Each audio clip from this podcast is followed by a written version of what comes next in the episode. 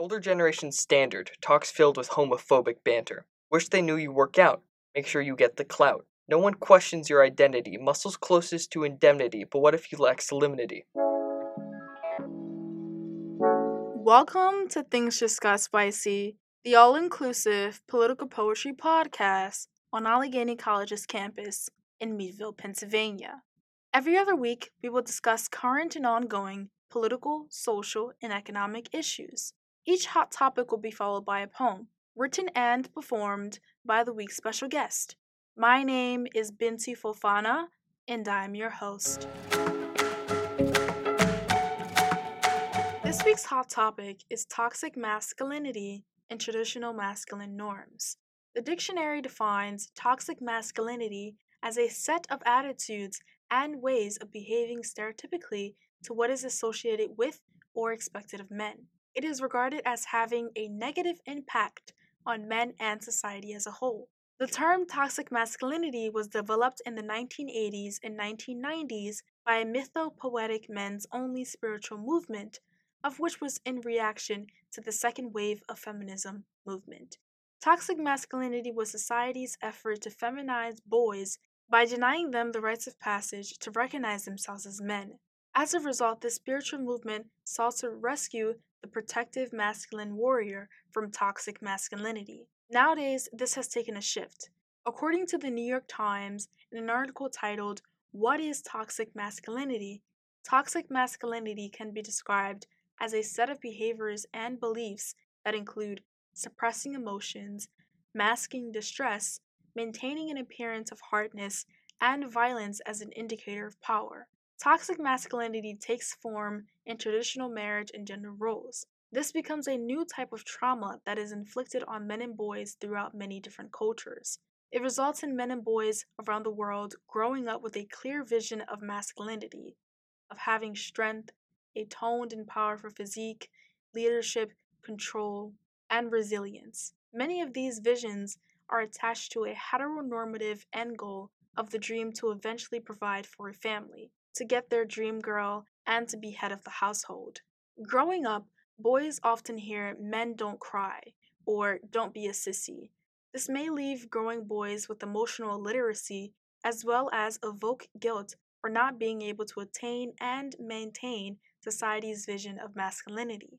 Masculinity in this framework becomes a practice of restricting natural human emotional cravings for intimacy, love, and vulnerability in hopes of gaining respect and power.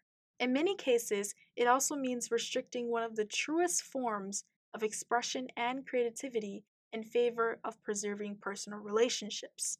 But does this really preserve personal relationships? In the long run, how may this restriction affect those relationships? And how does this traditional form of masculinity play out in the real world?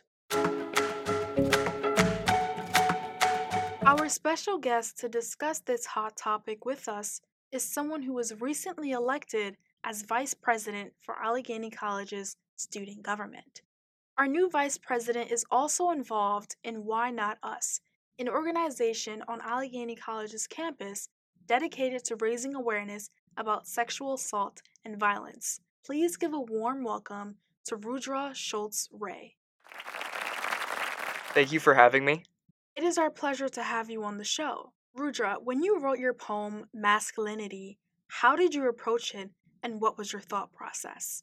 At first, it took me a while to figure out what I wanted to talk about, but the best thing I really found for me to work with was finding out stuff that I'm personally invested in. And because of that, I talked a lot about physical appearance and being comfortable with who you are, as well as what I perceive as this kind of like anger that a lot of men have sometimes, or masculine presenting people, typically cis het men, present towards other people, either gender queer or women, or literally anyone that is not also a cis het man. Masculinity based on suppression. You don't even dare to ask the question. Risk your parents' scorn to watch some gay porn. Can't be you but torn. An older generation standard, talks filled with homophobic banter. Wish they knew you work out. Make sure you get the clout. No one questions your identity, muscles closest to indemnity, but what if you lack solemnity? You're not a joke, make sure they choke. Masculinity based on domination. Don't submit if you're part of the nation. You don't cook and you surely don't clean. You only submit to being mean. Does not change since being a teen. Being on top means pushing down, or it'll all come back around. To ensure your place in the caste, don't betray your family's past. Takes hundreds of years to get in the clear and ruin it by choosing to be queer. Their expectations often dictated by fear. Expectations set but rarely met often takes a specific mindset. Masculinity in a modern world restrains their freedoms and their toes uncurled. Men that cannot embrace their femininity, lest they abandon the Holy Trinity. Being straight linked to religious identity is a problem that can be tackled as long as we resist it unshackled. Could you elaborate on the third stanza? So, when I was writing that stanza, actually in the poem more generally, I split it into my two identities uh, my American identity and my Indian identity. So, specifically, the stanza, I know this isn't the question exactly, but the stanza about suppression is more about the American masculine identity, while the stanza about domination is about the Indian identity. Because there's this kind of this idea that being a man in India and you're this head of this house and you're dominating your your children, your servants and your wife and you're kind of making sure that everything that happens is what you want to happen. So you're just trying to take control of everything. How does masculinity change based on sexual orientation? So when I was writing that line within the poem, uh, the ruin it by being queer. It was this kind of idea specifically. I wrote that in the stanza that's more about India, but I feel like this is something that carries over to both India and America. And there's this idea that being queer makes you more effeminate than being uh, just like a cishet guy. And I really wanted to work on that topic because I've personally not had to deal with it because I'm again a, a, cisgender heterosexual man so I haven't had to deal with the issues that comes with having to deal with tradition and having to deal with families if you were uh, queer in any way and what I can say though from my personal experience is that Indian families specifically traditional Indian families are much harder to try and get change to happen. That's kind of the whole idea between tradition there. And even it can happen because, like, my dad wanted to marry a white woman. And even just with something that's like he's still a straight man and he's still not like an effeminate person. And he still had to fight his parents when it comes to marrying a white woman because that wasn't part of kind of the expectations of his caste. Because being in a in his caste means that you can't marry outside the caste. You can only marry up. If you marry a foreigner, then you're already marrying to like you're marrying quite far down into the caste, and that means that you're losing all of these hundreds of years of essentially work that your um, family members have put in. And there's this kind of idea that being effeminate is an extension of that. Like you're ruining all this work that your family put in. And I feel like that's something that carries over to most of the Asian expectations of uh, gender and being masculine. I think that's a lot of pressure to put on someone. To not allow someone to marry someone else because of their race or to not be considered masculine enough. It brings the question what is masculinity and what does it mean to be masculine? This question has also been asked amongst women. If you are aware of and keep up with politics, the new Supreme Court Justice Ketanji Brown Jackson was recently asked, What does it mean to be a woman? The question of gender has become a popular topic, so it's unfair to put this gigantic amount of pressure on someone to confine with traditional masculine norms when frankly they are outdated. Yeah, that's kind of the whole reason I put it in that tradition as well. Uh, specifically when it comes to like my dad, it's not something that was only enforced by his parents, but it's enforced by everyone around you. It's a cultural thing. Like when he came to the U.S., he broke up with his girlfriend from back home and uh, started dating a white woman, and his all his friends like cut him out from back from back home because he did something that was against the societal norms. And I think it's important to point out because toxic masculinity not only affects all the people around them, like if I were to talk about how Indian men deal with stress, they take it out on everyone around them. They take it out by dominating those around them, their servants, their children, their wives. And that results in not only them damaging the relationships and hurting those around them that they do love, but they do end up damaging themselves because they don't know how else to deal with these stressors. The only way they can deal with them is by taking it out on those people around them because they need to dominate people in order to feel like they're in control. And if they're out of control with something, say like they lost their job or their family member got sick, and all these things that are out of their control, they need to find a way to control it. And if that means taking it out on those people that they love, then that's what happens and it hurts everyone, including themselves. The problem, especially with stressors, is that men are not taught how to deal with them. For example, men are told not to cry, and crying is one of the many ways to relieve stress. There is absolutely nothing wrong with crying. And when it comes to those types of stereotypes that men shouldn't cry, or don't be a sissy, or men are supposed to be tough and shouldn't be vulnerable, it becomes a problem later in their lives because they were never taught how to deal with hard moments, or how to be emotionally intelligent, or how to be emotionally available. They weren't taught how can I be true to myself so I can learn how to deal with these things because not only will will it help me feel better, it'll help those around me too. Yeah, I, I completely agree when it comes to that. And that means that it's this kind of, that's why uh, in the final line of the poem, it's talking about resisting it unshackled. Uh, because the idea of not only does shackled rhyme with the word in front of it, uh, or the word, uh, the line above it, but it comes this idea that it's this long, laborious process that needs to occur. It needs, we need to change the culture when it comes to being men and make it more acceptable to be uh, emotionally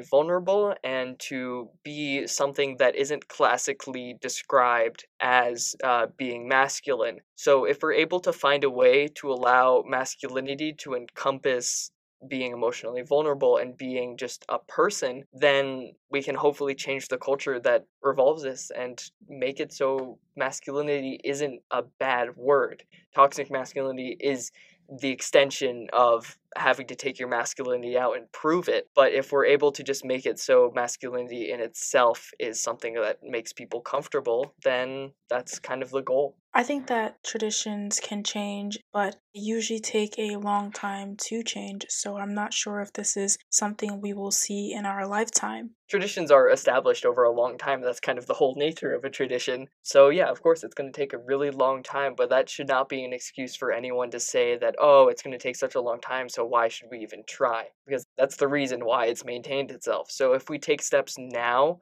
and we've already started to take steps, specifically, American culture has done some pretty okay steps towards it. Doesn't mean that it's perfectly fine, of course. There's no place that has perfectly fine, uh, has a perfectly fine culture when it comes to masculinity. But that means that it's possible and there's going to be a lot of small steps, but it's something that I look forward to in the future. Maybe in like 50 years, when I'm like 70 years old, people can say ma- that they're masculine, and then the idea that they're also like emotionally vulnerable and all these things that don't traditionally come to mind when you think of masculinity become actually the nature of masculinity.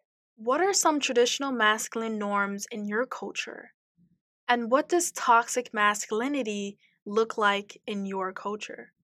When it comes to India, and I'll I'll take that as the my culture thing, is that this idea that men have all the power and it's not kind of this idea it's kind of how the the culture has been created is that men control most things either their families uh, their businesses and women aren't really given a chance and um, even so even less so uh, gender queer people. And it's this idea that again it goes back to this idea of domination and men need control of everything men need to be on top of everything and Indian masculinity needs men to be loud, needs men to be kind of angry, and it needs men to be in control. So, this idea specifically, when it comes from my dad, it's because, especially the line in the poem that says, You can't cook and you surely can't clean, if I remember that correctly, it comes from this idea that when my dad came to the US, he had uh, servants and his mother cooking for him and cleaning for him. He never was really able to build that skill set and it wasn't like genuinely he didn't believe that it was a bad thing. He wasn't doing it just to be kind of mean to his mother or to be or to their servants, but it was this idea that men didn't need to do that. Men didn't have the skill set to do it, so leave it to the women. But then he came to the U.S. and he came to U.S. as a college student, a, a graduate college student, no less. So he's unable to cook and clean for himself.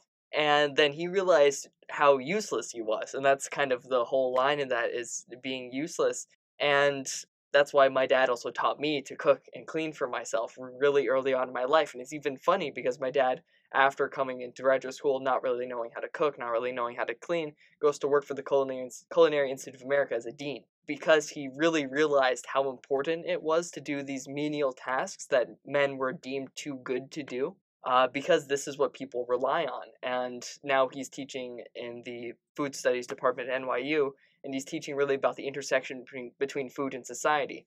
So this is this kind of thing where food and culture is uh, closely connected, and tradition uh, and its intersectionality when it comes to food and culture, and how uh, masculinity presents itself in food. So yeah, it's kind of this really interesting thing when it comes to men being able to care for themselves and how it connects to food. In a lot of different cultures, it is seen as the woman's job to stay home, to cook, to clean, and to take care of the kids. I think for people such as your dad, when they come to a country that isn't similar to their own, they realize and learn that it is actually an important skill to have because it is a basic necessity of life. And I hope that going forward in the future, people start to realize that this is a skill everyone should have, regardless of gender.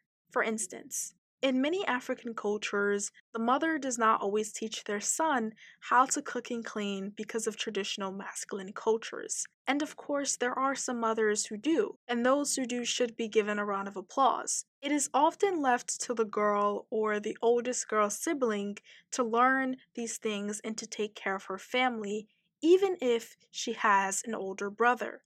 And I also want to give like credit to my mom. My dad didn't just figure out how to cook because he's some sort of culinary genius. My mom helped him uh, learn how to cook and all these things because, of course, she's been taught to cook and clean. I would say this extends to American culture. American culture, I would say, is a little bit more ahead when it comes to women's individuality, but it doesn't. That doesn't necessarily say that American culture is the best. Women are still paid less. Women are still treated poorly in job spaces. There's a whole slew of problems that I feel like I could talk about for hours when it comes to women and their treatment in the U.S but it's this role of women as the caretaker that has established itself through most of the world and of course it changes from country to country. Women care for the home they do the cleaning they do the cooking they do the child care and it's this kind of uns like unsung hero kind of job and where they're doing all this work and then the men go out and then the men like go to work for a couple hours and they come back and they are suddenly in charge of the house again even though the women have spent the whole time doing everything in the house. And I feel like it even that I'm kind of like talking here, but um, even connects back to this whole idea of like hunter gatherer relationships and where women were collect were gathering um, like nuts, berries, uh, edible roots, and stuff like that, and uh, they were the ones that are actually sustaining the households, as opposed to men who would go out and then maybe like once a week they'd actually catch something or kill something, and they would get so much credit for this but in reality, it's the women who have been caring for the household and feeding everyone as the men have been doing to go get like their Medal of Honor kind of thing for going to go kill something for once. When women started entering the workforce, they would go to work, pick up the kids from school or daycare, and come home to cook and clean. They did everything. They still do everything. And when their husband came home, he would say, I can't do anything because I'm too tired from work. And again, not all husbands are like this, but the majority who grow up in these traditional masculine norms are. They don't take into account that their wives went to work too, yet they come home to do all of these things by themselves with no help. Women are still expected to do these things regardless of being in the workforce or not. In my opinion, men and women should help in the home. Things should be equal, or things should be close to equal. For example, if I cook, you clean, or vice versa. If you cook, I clean. It is often unfair and unrealistic to ask one person to do all of the household chores, including taking care of the children and going to work. It takes a toll on that person's physical, mental, and even emotional health. And I think that's something we need to discuss more often. Yeah, and if you even consider it, because like there's the expectation that women are to do all of these things. Say, if you were to see a dad with his kid in a grocery store, you're like, oh, he's going out of his, out of his way to do this kind of stuff. It isn't like his expected, like society doesn't expect him to do this kind of thing. But if you see a mom leave her kid at home to go do something, and sh- or maybe she does bring her child to the grocery store, it's expected of her. It's this expectation that women are to do so much more for such little credit, and when men are given the same tasks, they're given significantly more credit than women are. How does toxic masculinity affect friendships, romantic relationships, and relationships with family? I think this does vary from culture to culture, of course, and I feel like that's the thing to start off any uh, statement with. But if you were to say, take India and this idea, I've already spoken about it, that men really they don't know how to deal with their emotions and this is also connects over to uh, america and men haven't been trained to be emotionally sensitive men haven't been trained to be emotionally vulnerable so they end up taking out their angers and frustrations over things they can't control and this results in them taking it out on the people below them. And in a hierarchical masculine or patriarchal society that means they're taking it out on their wives and their children and maybe in india more so they're taking it on their servants as well because that's the only people that they can like look down on. They're the only people that they can take advantage of like other people are taking advantage of them. So they end up uh, hurting those around them and that results in like these really fragmented relationships when it comes to like parents and children dads more often than not are not deemed as like the emotionally vulnerable parent because they're not allowed to be emotionally vulnerable.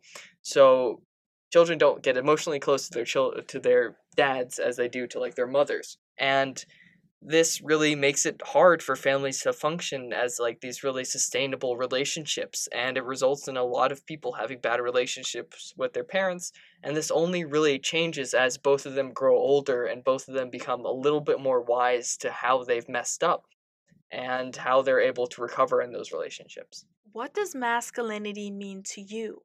What does it mean to be a man? My definition of masculinity is not the traditional one.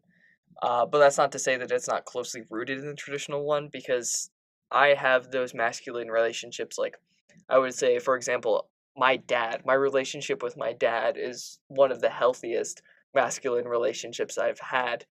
And that doesn't necessarily mean that it's been perfect from the start. My dad has had issues expressing his emotions and has is- issues allowing me to express my emotions to him. But as both of us have grown older, and as I responded to in a previous question, we've become a little bit more wise when it comes to how to express our emotions and how being emotionally unavailable when it comes to our relationship results in uh, the damage to our relationship. So, as we've both grown older, we've gotten a lot better at talking about our emotion and how we feel and what we need from each other and that has resulted in a healthier relationship. That means that i'm i'm much healthier and he's much healthier and we're both much happier. And yeah i i think masculinity is something that changes from person to person but that doesn't necessarily mean that there isn't this kind of uniform identity that is enforced by tradition where men are to be emotionally unavailable and that's to be left over to the mother because the mother is like the caretaker and emotions are care because that's like a health thing hopefully in the future we grow to have masculine identities uh, where we are much healthier emotionally and that's where i am at. How can we break traditional masculine norms for future generations of men and those who identify as male? I think it's necessary that we start taking small steps. Uh, this is not something that can happen over like a generation. This is something that will happen over generations of change because that's how traditions change and we need to make it we've already taken good steps towards making uh, emotions and masculinity a much closer relationship and making it so if you're masculine then you're able to work with your emotions and you're able to understand your emotions and you're able to understand why these things happen. And i think men just or i, I say men as the masculine term need to be much better at understanding that the failures of society are not the fault of everyone else around them. They are the fault of a few, yes, but they're not the fault of like your wife. They're not the fault of your children. They're not the fault of your partner, and they're not the, the fault of your mother. And Of course, there are, but that that goes um, besides the point. There needs to be this expectation that being a man means that you know what's wrong and that you can deal with it in a healthy way. That doesn't necessarily mean hurting everyone around you. It means understanding the problem and understanding how to fix it. Whoa, things just got spicy. If you are a need, please do not hesitate to call 1630 482 9696, the National Depression Hotline, for help. That's all for this week's episode. I hope we've encouraged you to think deeper and to look at other perspectives. Thank you for tuning in. Be sure to follow us on Instagram at TJGSpicy, and if you would like to be a special guest on an upcoming episode, please feel free to email us at tjgspicy at gmail.com. And that's a wrap. Stay curious and see you in two weeks.